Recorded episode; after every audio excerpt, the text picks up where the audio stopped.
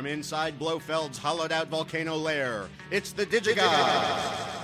Now here's two men who never tolerate failure in their organization Wade Major and Mark Kaiser.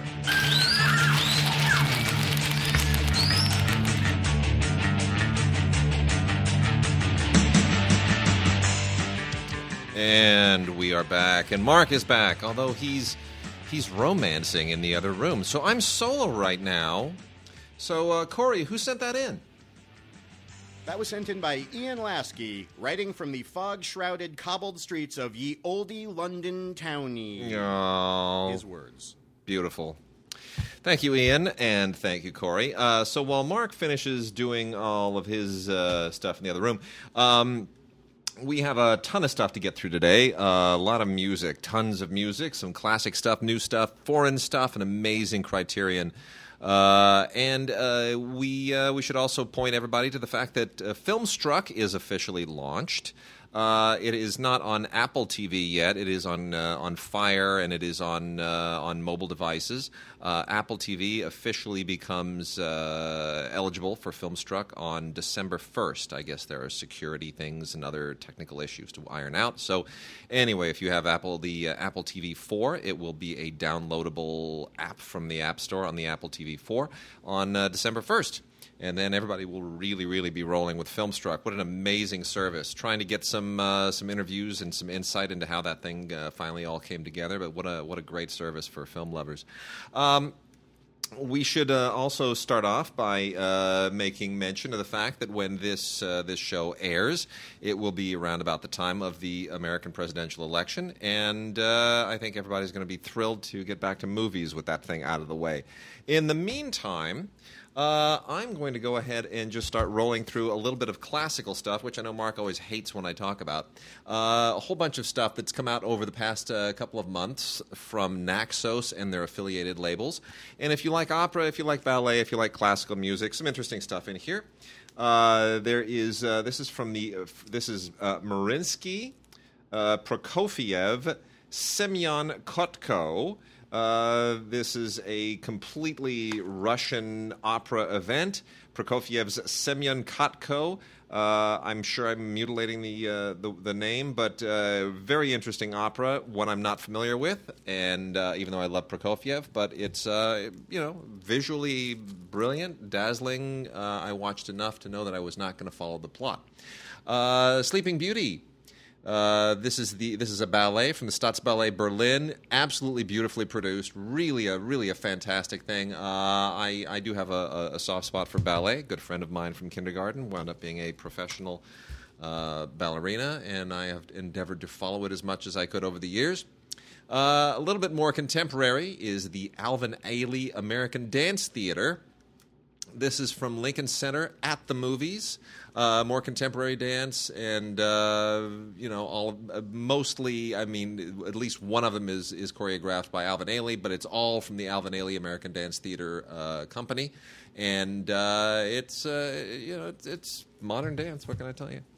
Um, a little bit more my speed is Kenneth Macmillan's uh, L'Histoire de Manon, which is a uh, Parisian ballet.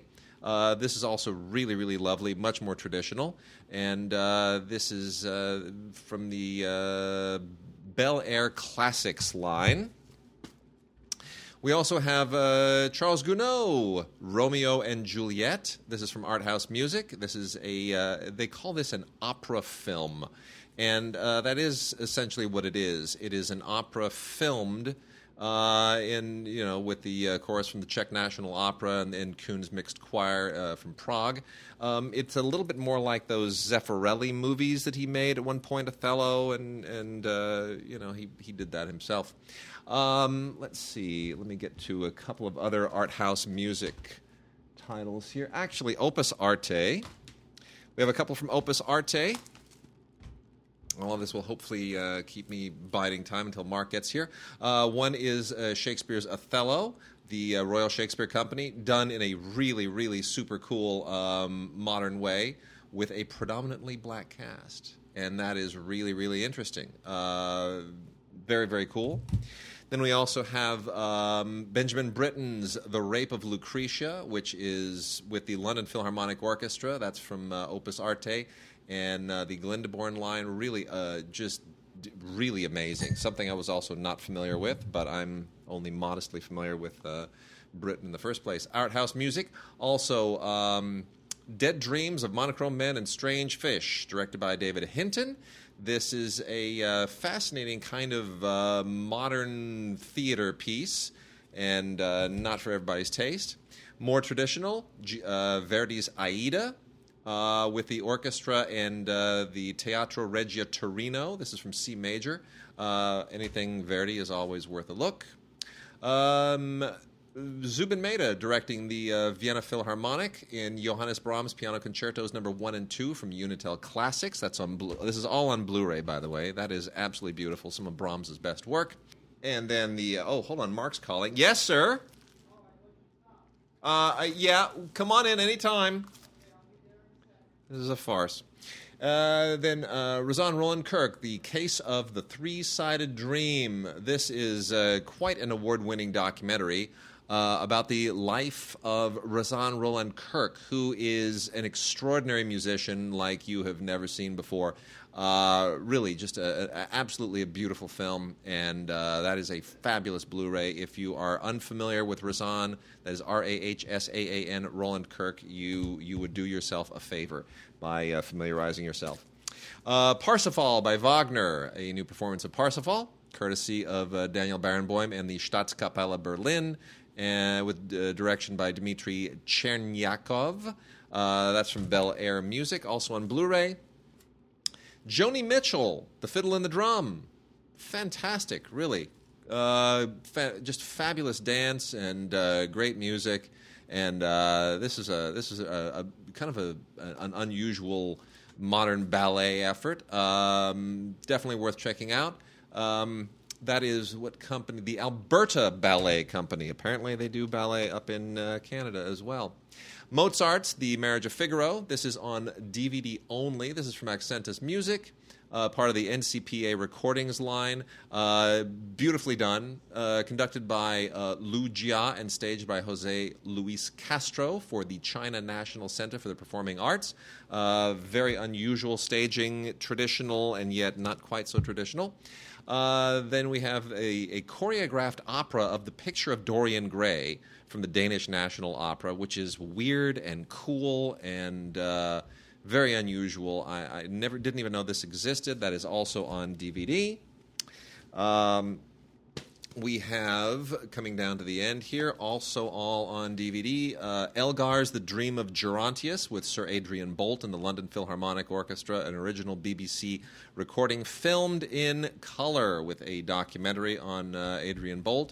This is uh, this goes back a ways, and this is quite amazing. Um, really a spectacular performance, beautifully, beautifully done from 1968 uh, at Canterbury Cathedral in uh, uh, in England. Beautiful. And then uh, The Becoming of the Mannheim Ring is a film by Rudy Bergman, which is uh, a, a, essentially a film of the staging of the Wagner Ring cycle from three years ago for the Mannheim National Theater and um, uh, not quite the most engaging thing in the world. It's a little tough to watch The Ring. It's a little tough to watch it being staged, but uh, for people who are Wagner purists, you'll you'll probably love it. And then Giacomo Puccini's Turandot, with the also with the China National Theater for the Performing Arts and Chorus, conducted by Daniel Oren, staged by Chen Xingyi. Uh, obviously, any t- staging of Turandot, uh, however you want to pronounce it, is uh, is worth watching. I still say Zhang Yimou's is the very best, but this one is uh, not bad at all. And Beethoven's Symphony Number no. Nine, the legendary Symphony Number no. Nine, uh, conducted by Christian Thielemann and the uh, Vienna Philharmonic, is a beautiful rendition. Can't really go wrong with that. And then lastly, from the uh, Opernhaus Zurich in Switzerland, is uh, Bellini's I Capuleti e i Montecchi, which is basically Capulets and Montagues, in other words, uh, Romeo and Juliet. Uh, yet again, and uh, as you know, it's uh, it's an okay staging. This is from 2015. It's fairly recent, uh, but uh, you know, not uh, not quite as traditional as I would personally have liked. And with that, we are through our our initial classical music section, and Mark is wandering back. Thank you for wandering back. Well, okay. How long, Yes. did it, how long did it take you to get this thing going? Uh, like an hour and a half. It- yes, Yeah. it took you an hour and a half to get your computer going. Yeah. And so I called my girlfriend. Yeah.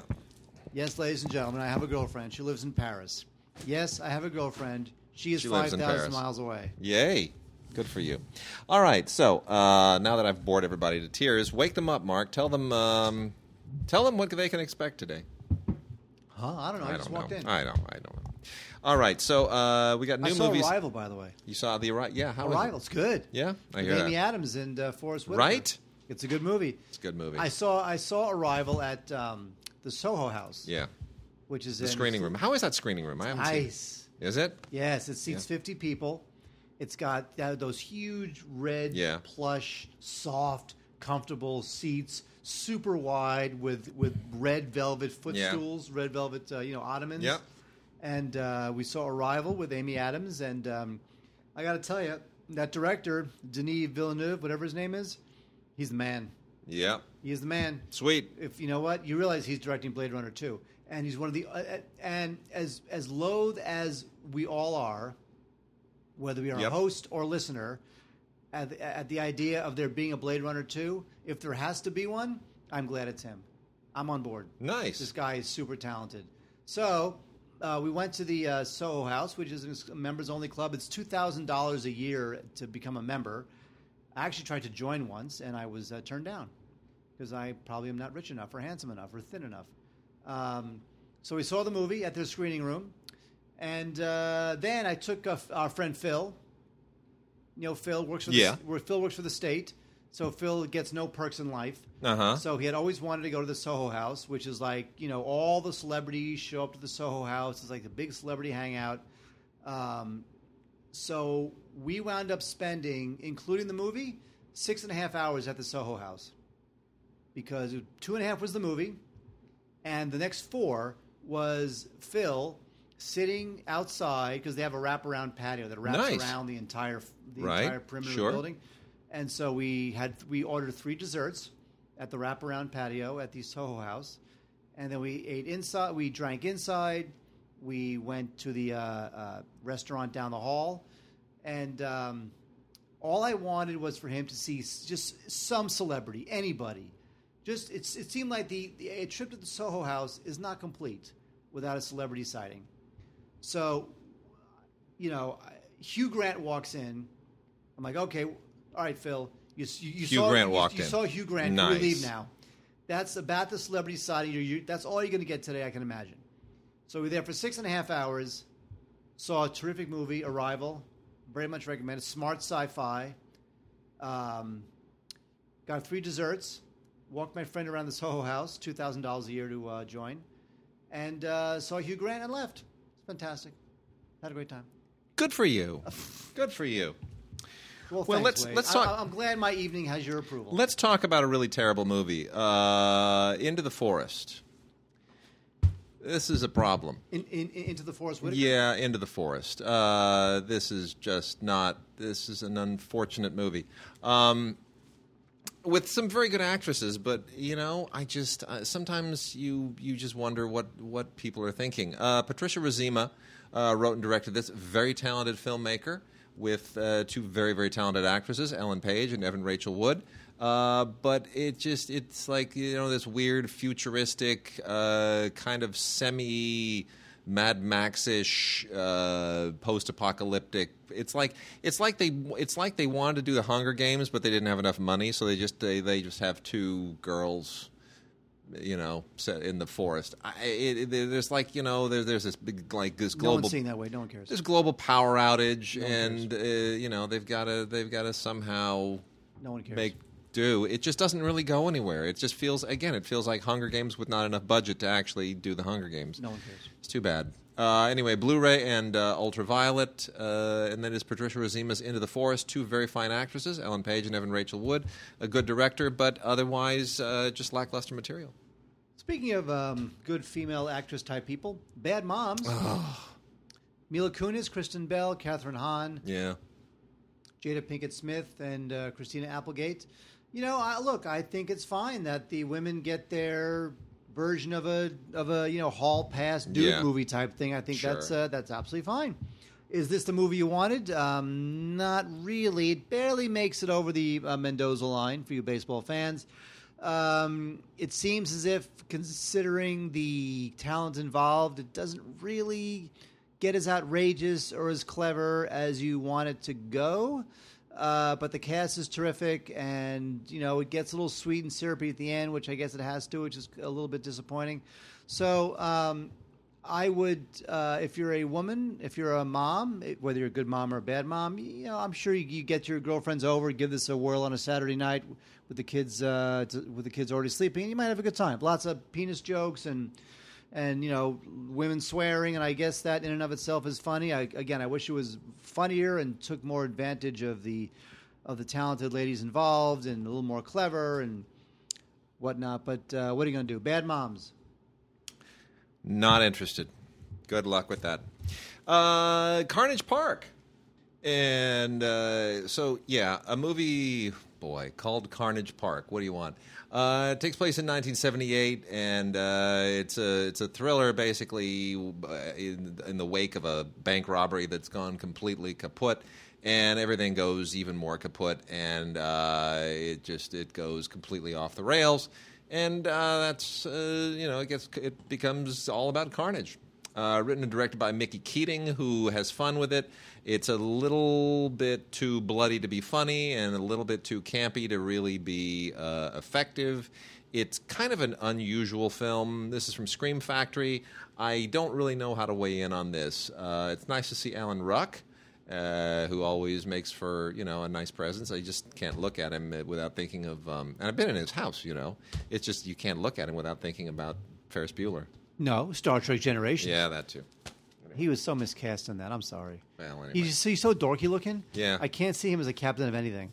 And then uh, Sausage Party uh, got a little bit of uh, advance buzz, and then kind of didn't really go anywhere. A ton of great voice talent in this thing. Uh, you know, it was it- look, it's a dirty animated movie from the Seth Rogen team, and uh, fair enough. But you know, I, I you need more than just dirty talking. It, you need more than like a Toy Story with foul mouth, No, which is don't. basically It's what awesome. this is. It's food, you know. The whole awesome. idea that food comes back, and they find out that their dream of heaven, where they go, is is not really heaven. Some people have read like an atheist theme into this, which I think is really overplaying it. I don't think it's that deep. I just think they wanted to be dirty, and they found an interesting way of doing a Toy Story like thing with food that was uh, let them be, you know, filthy and satisfy their their crowd. But anyway, it, it's fine. It's uh, it's not great animation. It's uh, it's not hor- It's not as dirty as you would think. It's not as funny as you would think. It just kind of you know it's fine. Salma Hayek and Seth Rogen and Kristen Wiig and Jonah Hill and Paul Rudd and you know Edward Norton, Michael Cera, everybody you can imagine, James Franco. They're all in the, the whole the whole team. Everybody does voices, and you can tell, and it's it's okay. Uh, a few Blu-ray exclusives, mostly featurette things, and uh, that's what you get. Ultraviolet along with the Blu-ray. Pierce Brosnan stars in IT, which is a real straight to DVD type programmer that uh, shows that you know what Pierce Brosnan he's getting up there, and um, I guess he'll do anything. It's about a guy. He plays a guy very successful. Keeps on ticking. Keeps on ticking. He's got a beautiful wife, and he's got a teenage daughter, and he's uh, super smart. And uh, turns out that his IT consultant, who was like running his home and his life, um, uh, starts to kind of uh, use his skills to um, do bad Oh. things. That's not right. All pertains to a server. It's always that home That's server true. problem. Uh, very, very formulaic, real push button, just totally straight to DVD stuff. It completely depends upon your love of uh, Pierce Brosnan, who's cool. I, Yeah. I liked him as Bond, but now that he's sixty something, do I like him in this? No, this is uh, this is bad news. All right, fair enough. Uh, let's hop into some uh, TV here, Mark. Uh, the Durrells in Corfu, complete first season. This is from PBS. Wait, wait, wait, wait, wait. I want to What? make sure that that our that our, our, our, listeners are sitting down. Yeah. As you discuss the Durrells and The Durrells and Corfu. because you know that our listeners, wow, they're on You know Amazon what? right now. They look. It takes place. Look. wow. Okay, fine. This is about a uh, people who leave uh, 1930s England to go to a Greek island, and it's beautiful. It's shot in Greece, and it's gorgeous, and it's a lot of fun, and it's a period thing, and it's uh, just one of those great BBC masterpiece things that uh, they do so well, and it always winds up on uh, PBS here as part of the masterpiece line, like Downton Abbey. That took off like gangbusters. This one probably won't, but it's also very pleasant, beautifully written, very well acted. Uh, I would like for it to be on Blu-ray. It's based on a uh, trilogy of novels called The Durrells in Corfu as well, and uh, I think it's lovely. I would like to see more of it. Some people would like to see more of Outlander. Yeah. Now, I'm not familiar with the show. Uh, I have to say, um, This has been on for a while. it's uh, this is the second season uh, DVD set, and uh, They're going into the third season right now. They are going to third Yeah. season. It's on Starz, and uh, I, I just feel like uh, it looks great, and it seems a little bit soapy. It's it's somewhere between like a PBS show and Ease the Royals. Kind of like it's splits Yeah. the difference. It's But the, the time travel aspect to it is what people think is cool, which I think is actually kind of weird. I guess. Um, anyway, I have not seen this. We're just letting you know what's out there. The uh, second season of Outlander coming back to Starz. Awesome. Awesome. Awesome. And then we got a couple of uh, documentary series here uh, that are both worth watching if you're into that. Uh, NASA Journey Through Space documentary series. Uh, we can't really put people into space right now. NASA doesn't have a space shuttle or anything at all. We rely on the Russians, which really sucks. But uh, this seven part series will restore your faith in what NASA has done in the past and perhaps will do again in the future.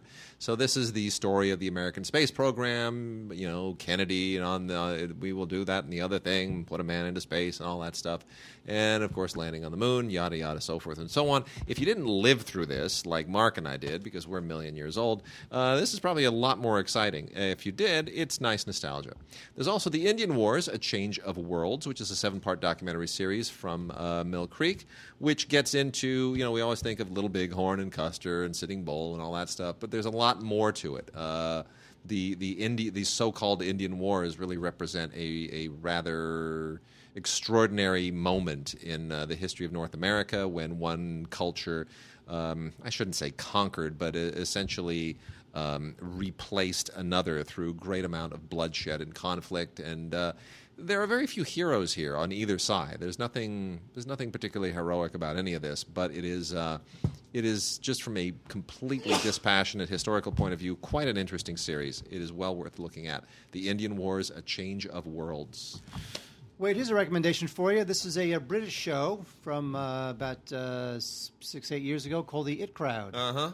and this is a good show. It's Yeah. about uh, these, this British show by the guy who created Father Ted. I love Father Ted. You know, Wade is all into the uh, British uh, sitcoms, and he's way over into it. It's like it's a weird obsession. If it, it, might, Mm-hmm. Yep. it might be a fetish, but I have to say that. Oh Fa- yeah, for sure a fetish. But I have to say that Father Ted, funny. Oh, it's so funny. So the guy who created Father Ted created the It Crowd, and it's about these three people, and they're stuck in the basement of their skyscraper office, and uh, you know it's all about how they kind of get through their day. They're nerds. They there's a computer whiz, and they're like socially awkward. And it stars Chris O'Dowd, who has since gone on to become kind of an interesting little character actor guy. He in, really like has, Judd hasn't he? Type films. He's he's been great. Yeah, I mean, it, well, in, in Bridesmaids, that's when he really right. kind of popped through. He's he'd been in a number of other things, and you know, British and Irish films before that, but uh, that's when people said, "Hey, I don't, I like this guy."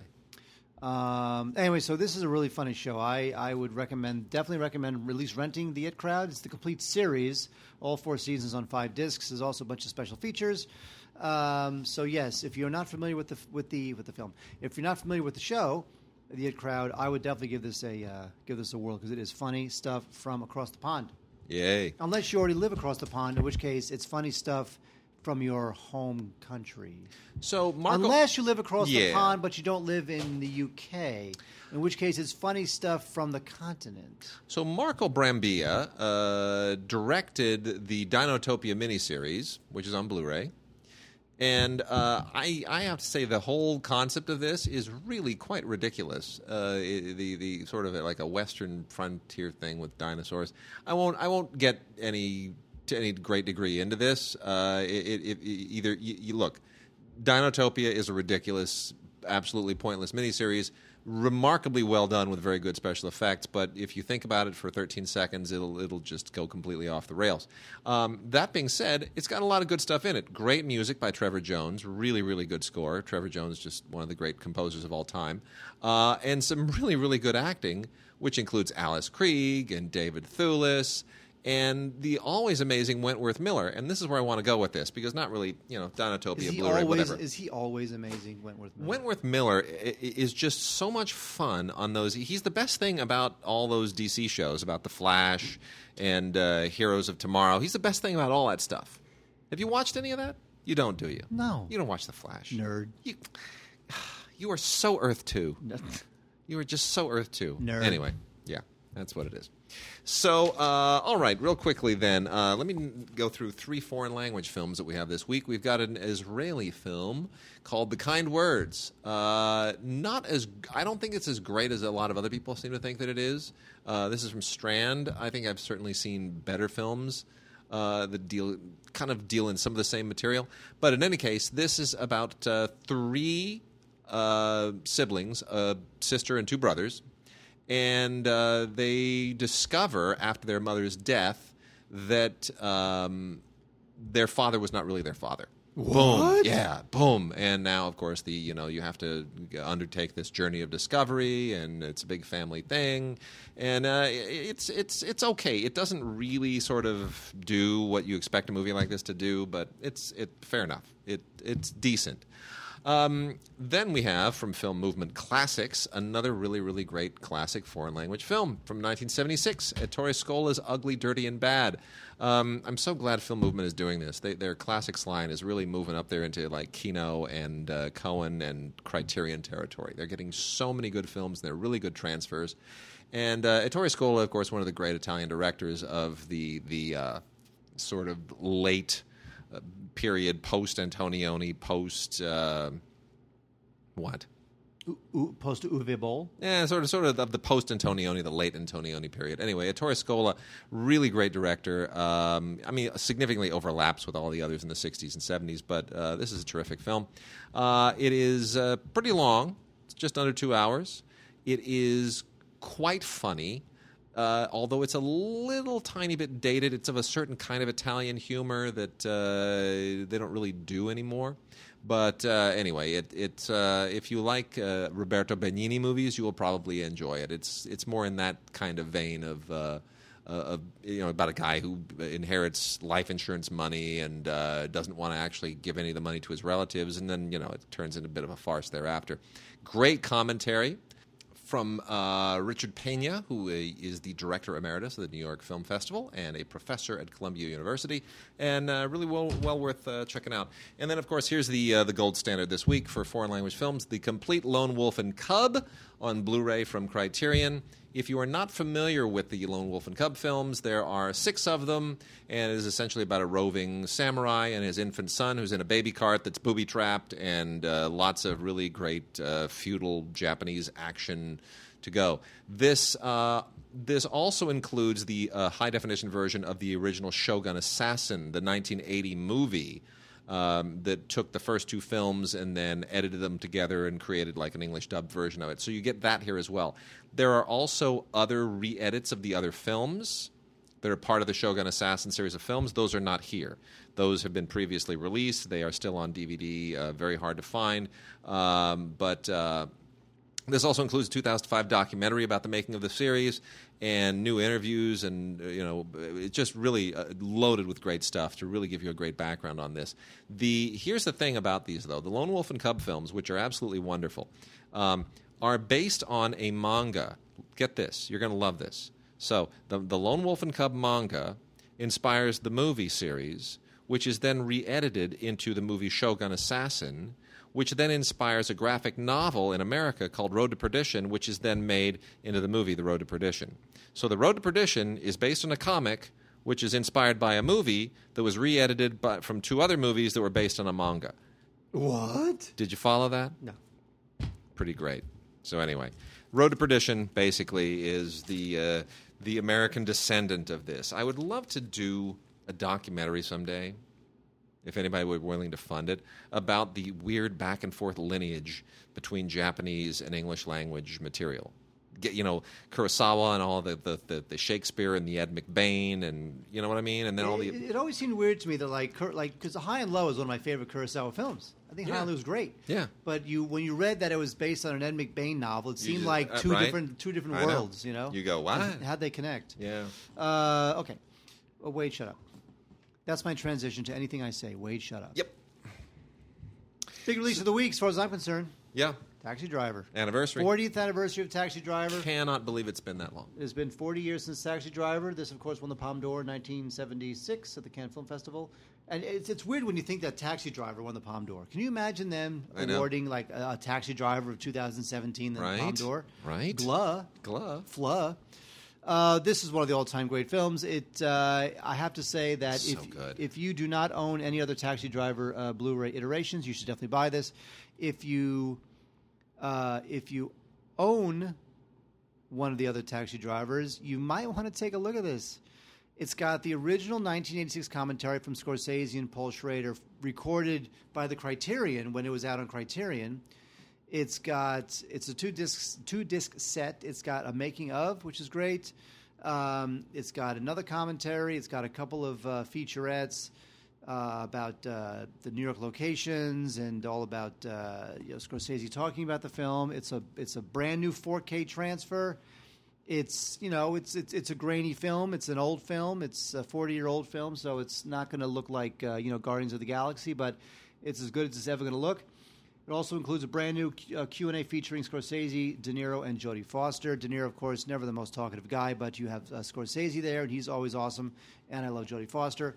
So I don't know what to tell you. Taxi Driver, one of the great films about just alienation and being unable to, to, to connect with other people and just utter, complete, desperate loneliness. It really is. And, you know, and Bernard Herrmann, what a great score by Bernard Herrmann. Right? Uh, Fla. So I just think Taxi Driver is one of the all-time great films. Now, some of this might be, it, some of the residents might be peeled off by the fact that uh, you know Travis was he's a veteran, he was in Vietnam, and we don't really that doesn't mean that much to us today. Uh, that added definitely added a, a layer of depth that doesn't resonate now. But that being said, there's still so much amazing stuff in this movie. This movie is just uh, they don't make them like this anymore, Wade. I know. They don't. So, Taxi Driver, I would seriously, dou- I would seriously consider double dipping. Take a look at the one you have now and um, see if you want to replace it because you would be justified in doing so. Totally. All right, a bunch of olive titles. Got a great olive uh, batch this month. Really, really good. Uh, a little bit of obscure, a little bit of cool, um, but the obscure stuff is really, really super cool. So, there's a movie called Special Effects, Mark. It's uh, Is it's it- a no, that's not the Bryan Brown film. Remember, remember the old Bryan yeah, Brown no, no, film? that's that's FX. Got it. This is called Special Effects. Interesting. And uh, it's basically a thriller. Uh, it's a very kind of inside meta Hollywood thriller from 1984, late in the career of the great Larry Cohen, who wrote and directed this. One of the great all-time exploitation filmmakers. Uh, it's, it's just and it's a thriller that sort of satirizes thrillers. And this is, of course, when special effects was just becoming a thing, right? Star Wars really took special effects movies to a whole new place in 1977. Nobody really went out to see special effects movies prior to that. They'd see movies that had, you know, optical effects, I should say. That wasn't really a thing until 77. And then it became the only thing. Then we got, you know, Star Trek and Superman and Close Encounters and on and on and on. So uh, it's a fun world to sort of uh, use as a uh, to launch a satirical thriller about Hollywood, and as exploitation-y as this is, and it really feels more like a '70s film. It's actually quite a lot of fun. We also have the return of Dracula, which uh, is one of the. This is directed by Paul Landres, L A N D R E S. Uh, this is from 1958. This is one of those little known, lower budget Dracula movies that doesn't really warrant uh, much attention, if not for the fact that it just is so unusual compared to the others. It's completely different style. It's not sort of Andy Warholish. It's not in the classic vein. It's uh, it's not even in the Hammer vein. It's just its own thing, and it was done by UA at the time. And uh, you know, it's uh, not not not a huge all star cast or anything at all. It, it's just a very unusual movie. When and this is um, you know the return of Dracula. Also from Olive is um, Strategic Air Command starring Jimmy Stewart and June Allyson. A, a popular Jimmy Stewart film, not the most popular Jimmy Stewart film, uh, but uh, you know, as a, it, it's as far as you know, uh, a military movie. Jimmy Stewart, who of course served in World War II, jumped rather ably right after that into doing military-themed movies that were very Cold War oriented, and that's exactly what this is. It was shot in VistaVision, and uh, it looks gorgeous. That's the most important thing to see here. It's a it's a pretty decent Blu-ray transfer, but the VistaVision really, really does make it uh, make it better. And let's see. Uh, then we've got a. This is an interesting one. Little Fauss and Big Halsy, F A U S S, and Halsy H A L S E S Y. Little Fauss and Big Halsy. This is one of those kind of pseudo studio, semi counterculture movies uh, that tried to put big stars into something that had a little bit more of a kind of a youth appeal. All these things kind of show up in the wake of Easy Rider. This is from 1970. And uh, the only thing that sort of elevates this above being one of those sort of uh, rebel youth movies from the 60s is the fact that it has Robert Redford in it. Uh, really very ably backed by Michael J. Pollard, Lauren Hutton, uh, Lauren Hutton. Uh, best diastema ever, right? Lauren Hutton? Diastema? Oh yeah, Yeah. That was Letterman Letterman esque. Letterman esque. Love the diastema. Uh, Noah Beery and Lucille Benson. And yeah, it's a you know motorcycle racing movie, and uh, it's uh, you know whatever it is. It's it's it's it is what it is. It doesn't really it, the, the it's not a it's not a great movie, but Redford looks good, and the motorcycles are fast, and you know the performances are decent. Mark, have you ever seen Gas? Yeah, uh, uh, no. I thought you were going to say, "Have you ever seen?" S- No, this is there was like a film called. S- Yeah, with with Dirk Benedict as the guy turns into a snake. No, this is gas. It's like s- with GA at the front of it. Uh, this is another one of those. Uh, it's also from 1970. One of those uh, semi counterculture kind of things. But this gets really weird. This is this is one of those. Um, post-apocalyptic deals when they were not really doing a very good job making them, like pre uh, Omega Man. Oh yeah, like like Omega Man was incredible. Well, Omega Man was when they first kind of got the the post-apocalyptic thing no, right. no, no, no, no, no. Yeah. no. Wait, no, no, no. You know what it's all about? What's it all about? Damnation Alley. Yeah. Remember Damnation Gi- Alley where they giant had- cockroaches? Where they no, it was, well, I thought it was like a big scorpion that attacked their little. Their Oh, little that's what it was. It was giant scorpion. Yeah, that's right. Yeah, no. Best. Uh, so anyway, yeah, you get you get an interesting cast here: uh, Ben Vereen and Cindy Williams and uh, Bud Cort. Uh, it, it's a little, it, you know, it's a it's definitely a 1970s before these people go on to do better work kind of a thing. Um, but the, the the distinguishing characteristic of this is the fact that this was written by George Armitage, okay, good screenwriter, and uh, directed and produced by Roger Corman, who clearly was trying to do something much more, um, I guess, somewhat professional. He was trying to he was trying to do something a little bit riskier than what he was uh, otherwise doing at the time. And uh, it doesn't quite um, doesn't quite get there, but it's still it's an interesting artifact. It's a really interesting and unusual movie.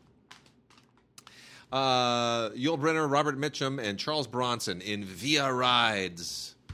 It's a Pancho Villa movie. Uh, I don't know what else. It's you can pronounced say. Pancho Villa. Yeah, it's a Pancho Villa movie. I don't really know what else you can say about this, I- except that Yul Brynner is an absolutely ridiculous Pancho Villa, and it's great. It is great how awesomely ridiculous he is. There's nothing about a Ukrainian man that even remotely can pass as as like a Mexican, you know, legendary bandito. It just it doesn't it, it work. worked for Eli Wallach. You know what? Eli Wallach, uh, yeah, kind of, sort of, but Yul Brynner doesn't work at all. And yet, it's wonderful. It's just wonderful watching him try. I don't know. I don't know how I can even reach that conclusion, but um, it's fun. It's a whole lot of fun, and uh, really, really good cinematography. Jack Hildyard did the uh, who did uh, Bridge of the River Kwai shot this, and it looks gorgeous. And the Blu-ray is a really solid transfer. And then lastly, we have a couple of uh, interesting animated films. Uh, effectively uh, they're they're not it's not anime per se. Uh, it's it's Korean animation which is kind of sort of anime. Uh, and these are both relatively recent uh, one from 2011 one from 2013 the one from 2011 is the King of Pigs. And uh, the one from 2013 is The Fake. Uh, Now, there's a there's a whole history and a whole Korean animation backstory to this that we don't really have time to get into. Uh, but what's interesting about both of these films is that they are, and, and these are directed by Jung Song Ho, uh, Jung Song Ho, and the uh, what's interesting about both of these is that they're not really like anime films in the animation sense, but they, well, uh, how do I even put this? They they evoke anime, but they're not anime. Uh, you can tell that, like as there is very often the case with Korean culture, you can tell that there is an ancient historical uh, Japanese influence on it. But the dramatic structure of these things, these are these are essentially just you know straightforward family dramas. Uh, very very interesting, very unusual, and um, very uniquely Korean. Uh, so with that, I would say if you are an animation buff, The King of Pigs and The Fake are worth checking out. Really interesting acquisitions from Olive. What? Oh, oh, you put everything everywhere. I just dropped everything all over you. That's what I do. How are you feeling, by the way? Are you finally over your cough and all that nonsense? Yeah. nonsense? I, in fact, I kind of forgot about it. Yeah. Oh, good. It only took about six weeks. Now that I reminded you of it, you're. Now I'll you- start coughing again. Uh, let's see what we got. We got uh, from the good folks at uh, Film Detective, Suddenly, which is uh, has been out on Blu-ray before, and this was directed by my step step grandfather. Okay, here's the situation. Yeah. Lewis Allen directed this. That's this. right. Love this it. is directed by my the great Lewis Allen. stepmother's stepfather. What does that make him? My stepmother's stepfather. That makes it. That means this is directed by. So this is directed by your stepmother's stepfather. Correct. So that makes this your step. Your step step step grandfather. I don't know that there's two different steps. I think it's just he's my step grandfather. Uh, he's passed away, but Um, he still is. Okay. All right. Anyway, so suddenly it's about uh, Frank Sinatra, very good as a uh, cold-blooded killer who wants to. Uh, he pulls up into this into the town of Suddenly, California, to try to assassinate the president. And uh, will he do it? Yes. No, I'm not giving it away. I'm um, just kidding you. So uh, yeah, it's you know Sterling Hayden's in this, and we love Sterling Hayden. He it was a little bit it was a, it was a few years before Sterling Hayden became the entertaining crackpot that he became in other films. Um, but Sinatra's terrific, and uh, the Blu-ray's okay. Uh, you know, it's uh, they picked up the rights from. Uh, I'm trying to figure who who had uh, did it before. Might have been. Um, I do not know who released this before, but uh, I guarantee it was somebody. Um, HD Cinema Classics. So there's no extras on this thing. If you know if you like the movie, go for it. Um, but Film Detective, they actually pick up some good movies. Actually, they're doing a pretty good job over there. I just wish that they had more. They could spend some money on extras. And Yeah. No, upgraded in- in transfers time. and that In kind of stuff. Hopefully, In time. uh, double feature featuring the late Gene Wilder. We have Hanky Panky starring Gene and his uh, wife Gilda Radner, and uh, Another You, which was the fourth uh, collaboration between uh, Gene Wilder and Richard Pryor. Both of these movies are uh, not very good. Hanky Panky is notable But only it's be- Gene Wilder, and then he's with his wife. well, he's, well, actually, well, really, for me, Hanky Panky is only notable because it was directed by Sidney Poitier, which is a little weird. Yeah. Like Sidney Poitier was like like Mount Rushmore in terms of like you know actors and just and just you know stature and he he directed Hanky Panky, Yeah. so not really into that. He also directed Stir Crazy. Um, so Poitier's directing career was not quite like his, like his acting career. Anyway, uh, neither of these films are very good. You would have to be a real Gene Wilder completist, and God love you if you are, to be interested in this double feature DVD, Hanky Panky and Another You. So we've got uh, some Warner Archive stuff as well. Uh, Warner Archive has a great uh, lineup this month. Uh, the Hollywood Legends of Horror collection is six films on a uh, a DVD-R collection. Uh, some really decent stuff in here. I mean, there's you know, the, Devil Doll is one of the famous ones. Doctor X is a big deal. Um, Mark of the Vampire, a little bit lower. Mask of Fu Manchu, a little bit sort of lower key. The, but you get this because you just want to watch a lot of fun actors. You want to watch Peter Lorre and uh, you know Wayne Morris, who's a very underrated actor, and you know, Lionel Barrymore. You, you just want to you just want to want to immerse yourself in this whole this whole scene, that whole moment of, and genre of movie making. And then we also have a double feature: uh, Richard Dix in Ghost Ship and uh, Dennis O'Keefe in The Leopard Man two more cool uh, genre films from the era with some decent special features on here. William Friedkin does a commentary uh, for The Leopard Man. And uh, it's, uh, it's something I never would have expected, uh, and it comes as really quite a nice uh, surprise. So uh, that's worth checking out. Uh, you know, great directors here too: Jacques Tourneur and uh, Mark Robson. That's that's good cred, right? Good cred. of course. And then uh, they continue with their RKO Comedy Classics Collection, Volume 2, Wheeler and Woolsey. Six films Dixiana, The Cuckoos, Too Many Cooks, Everything's Rosy, Cockeyed Cavaliers, and Silly Billies. Uh, very particular moment, very particular kind of film. The, uh, the comedy team of Bert Wheeler and Robert Woolsey, uh, kind of overlooked and forgotten today, but they made some fun stuff for RKO and uh, worth, redis- worth being rediscovered. Here's the really good stuff. Here's our, here's our Warner Archive Blu ray lineup this month. Really good stuff, really interesting stuff, all over the map. Um, Ida Lupino and Robert Ryan in On Dangerous Ground, right? Okay, gorgeous Blu ray, incredibly well shot. Uh, classic film from Nicholas Ray, just some of the best cinematography ever. John Houseman, of course, produced.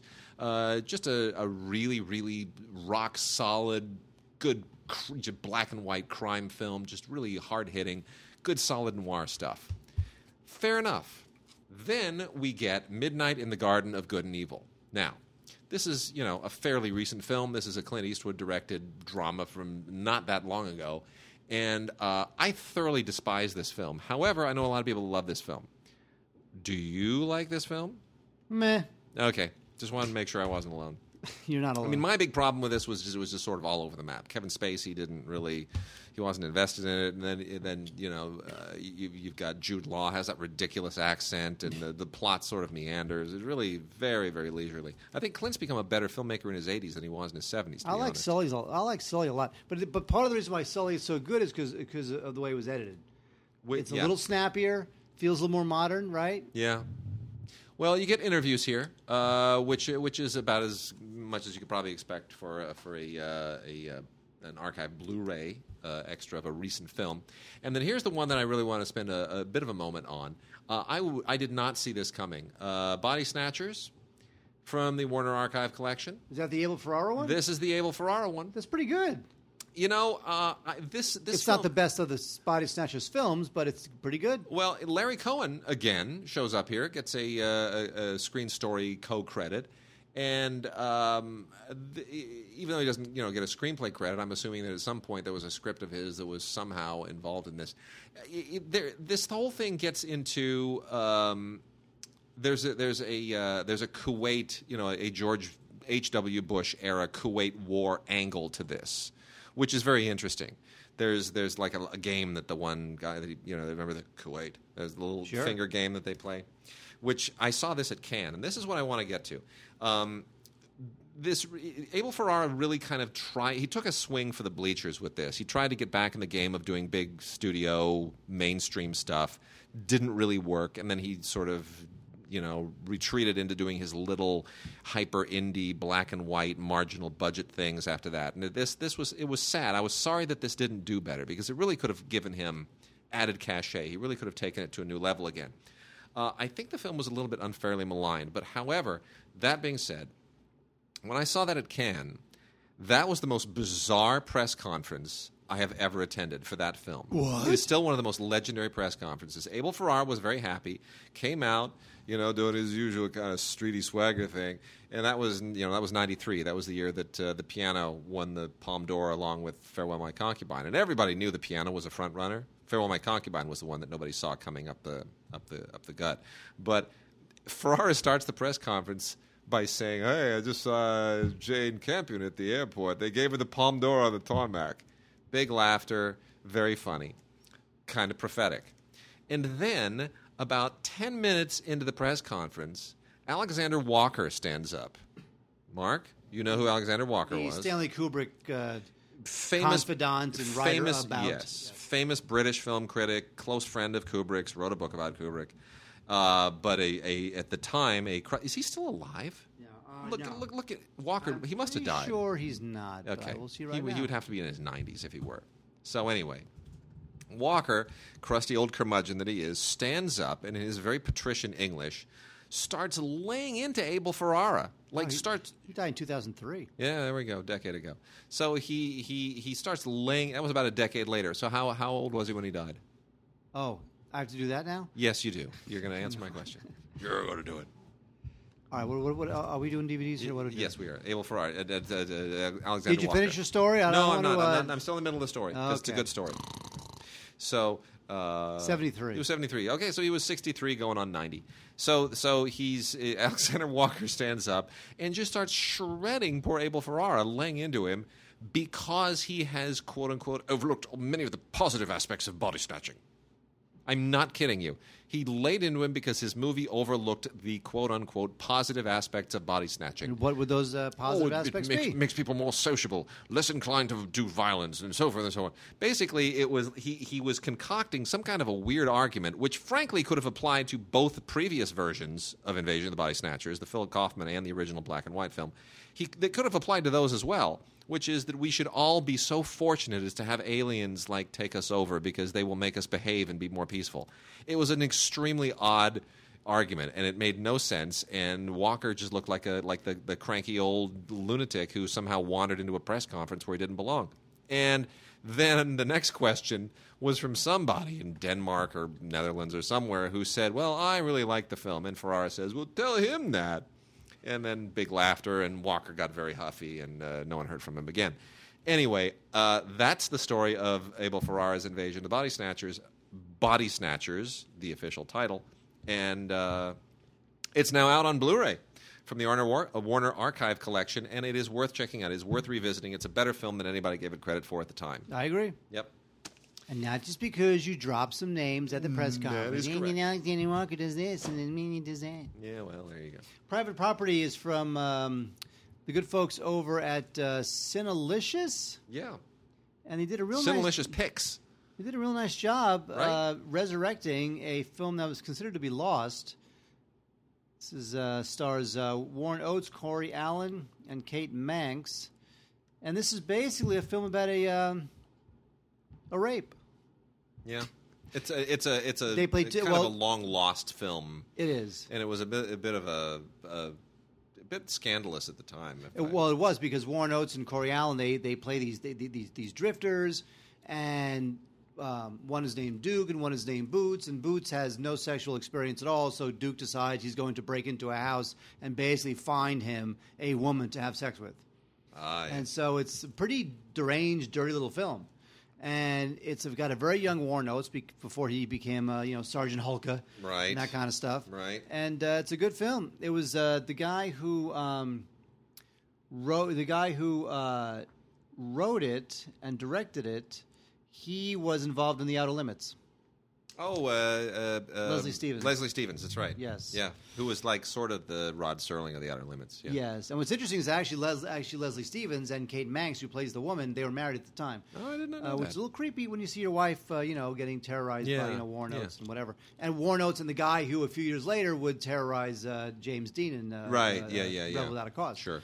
Anyway, Private Property. Uh, I recommend this uh, mightily because it is a great example of a film that is just terrific and has been lost and deserved be, deserved to be resurrected, and it has been resurrected by the good folks at Cinelicious Pics. So good for Yeah. them, and definitely check out Private Property. Uh, it is a real surprise.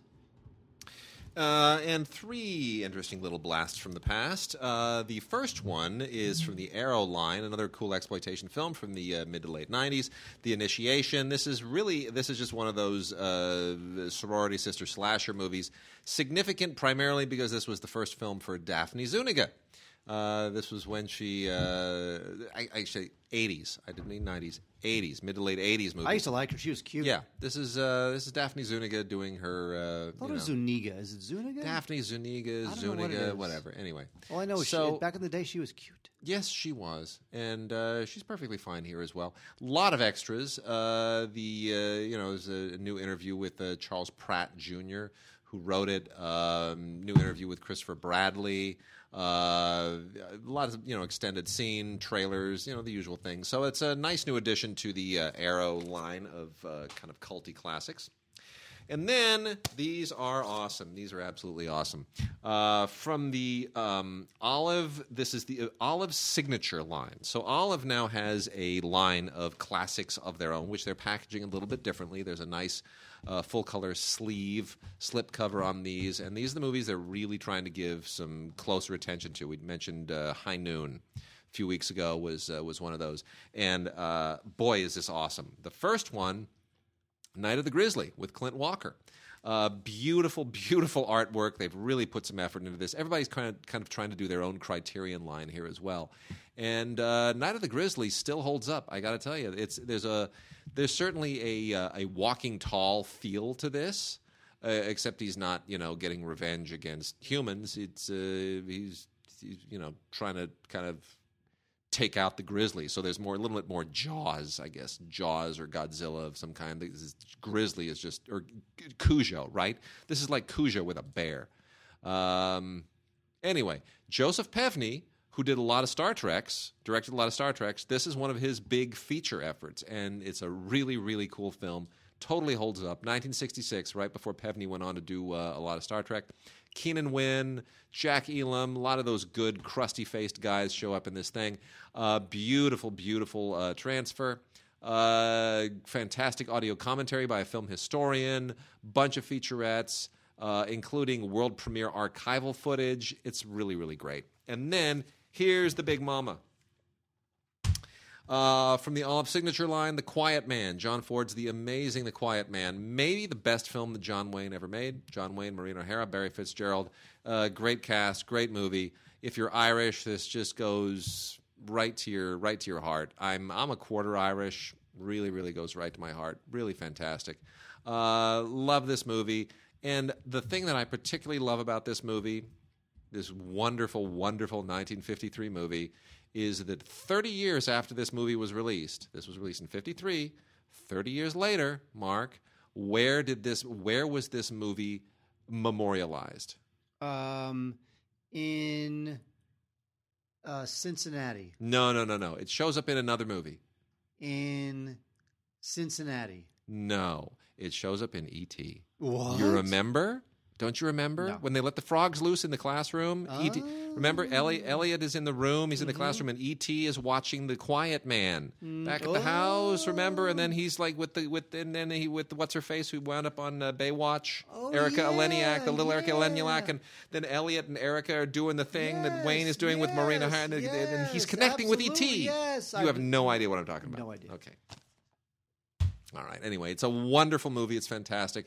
Uh, Joe McBride, good friend of ours, who showed up in our uh, our Schlock documentary, does the audio commentary. yeah, no idea. Uh, because he has been a you know he wrote a biography of John Ford that is wonderful. And uh, anyway it's fantastic. It's really good. A lot of featurettes. Just gorgeous. And Joe does a great commentary. He's always a good guy to listen to. He knows everything about everything John Ford. Fantastic. Sweeney Todd, he's a demon barber of Fleet Street. And uh, the San Francisco Symphony, conducted by Rob Fisher, gives us from the uh, year, the innocent year of 2001, uh, Sweeney Todd.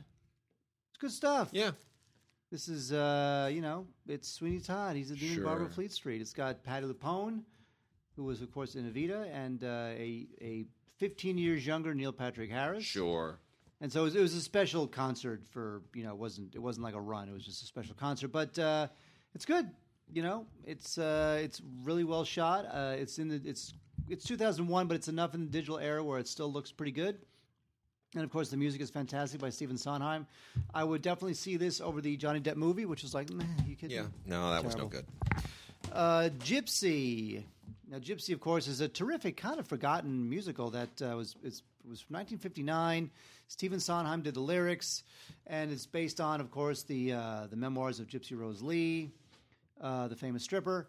And this is good. This is uh, from the 2015 West End production, and this uh, stars Imelda Staunton, Oscar nominee Imelda Staunton as uh, Gypsy Rose Lee, and a couple others. And this is terrific. It's a lot of fun. It's beautifully shot.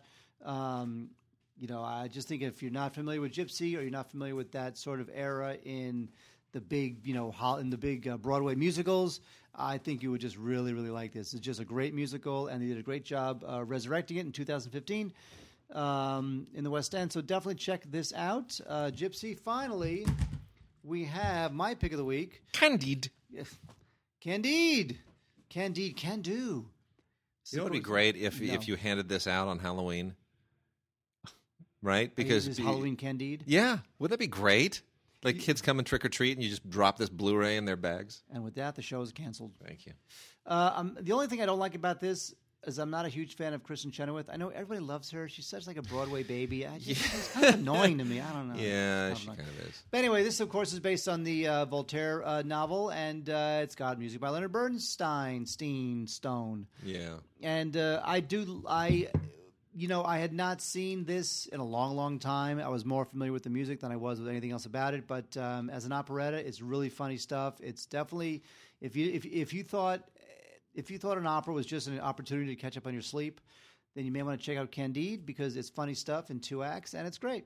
It's uh, again not a huge fan of Kristin Chenoweth, but I loved everything else about it, especially the music, which is timeless, and it was recorded live um, at Lincoln Center. You can't get better than that. Fantabulous. And then lastly, got a couple of uh, DVD Blu-ray uh, or Blu-ray, I should say Blu-ray CD combo sets. Uh, Motley Crue, The End, live in Los Angeles. Uh, the Crew, Mark. Remember when they were just the Crew? I was never a huge fan of them. Yeah, not really, but I am more It now. was too much of a hairband thing. Yeah, but you know what? D- By the way, I, I, I am addicted to the new Channel 18 on uh, XM Sirius Radio. I don't- totally addicted. I don't have Okay, it used to be Yacht Rock, which was you know like the like rock that you'd listen to when you're on your yacht sailing over to Cannes while sipping a mai tai and surrounded by uh, you know Like- playmates. like gay Europop. Yeah, it was that? yeah, it was like uh, leisurely sailing music. It was lame. So anyway, uh, it is now it is now officially all Bon Jovi all the time. I can't. I can't stop listening to it. No. I can't. It's all Bon Jovi. Const- it's like twenty four seven John Bon Jovi. It's pretty great. Occasionally, it's like some Counting Crows or something else that sort of sounds like Bon Jovi, but it's all otherwise all Bon Jovi all the time. You're not into it. Okay. Well, anyway, Motley Crue, same general era, a little bit more hair. Uh, yeah, it, this was from uh, this was live performance in Los Angeles, CD and Blu-ray. It's it's a lot of fun. I got to be honest. The Blu-ray's a little bit better. Uh, Doctor Feelgood really just rocks it. Pretty great. Uh, girls, girls, girls. Uh, looks that kill, all the usual stuff. Pretty fun, and uh, the uh, you know the solos are really really great. And then on Blu-ray, we have Fall Out Boy, the Boys of Summer tour, live in Chicago. Uh, yeah, okay, I guess. Uh, I'm not really familiar with Fall Out Boy. Uh, are you, Mark? No, you- they're lame. are they lame? Lame. They're lame. Okay, well, anyway, I, you know, I, I sort of tried to get into it. When, do they, what, what's their whole, what's their deal? Why, why have I never heard of them? Goodbye, everybody. We'll see you next week. All right, that's it. Anyway, uh, if you're if you're a fan, you know, fair fair enough. Uh, they, they you know this was filmed during their 2015 tour, and uh, I, I you know it's Fall Out Boy, Boys of Summer tour live in Chicago. All right, that's it. We are done, and uh, we will be back next week, and then the week after that, which is the uh, week of Thanksgiving and Black Friday, is our holiday show. You're definitely going to want to tune in. We've got a lot of fun stuff uh, and a lot of great stuff to cover. The annual holiday show, and then after that, we will uh, go on hiatus with possibly a couple of cleanups in uh, December. But otherwise, um, two more shows, Mark, and then basically we're back in the new year. Can't believe we're, we're there already. Okay, with that,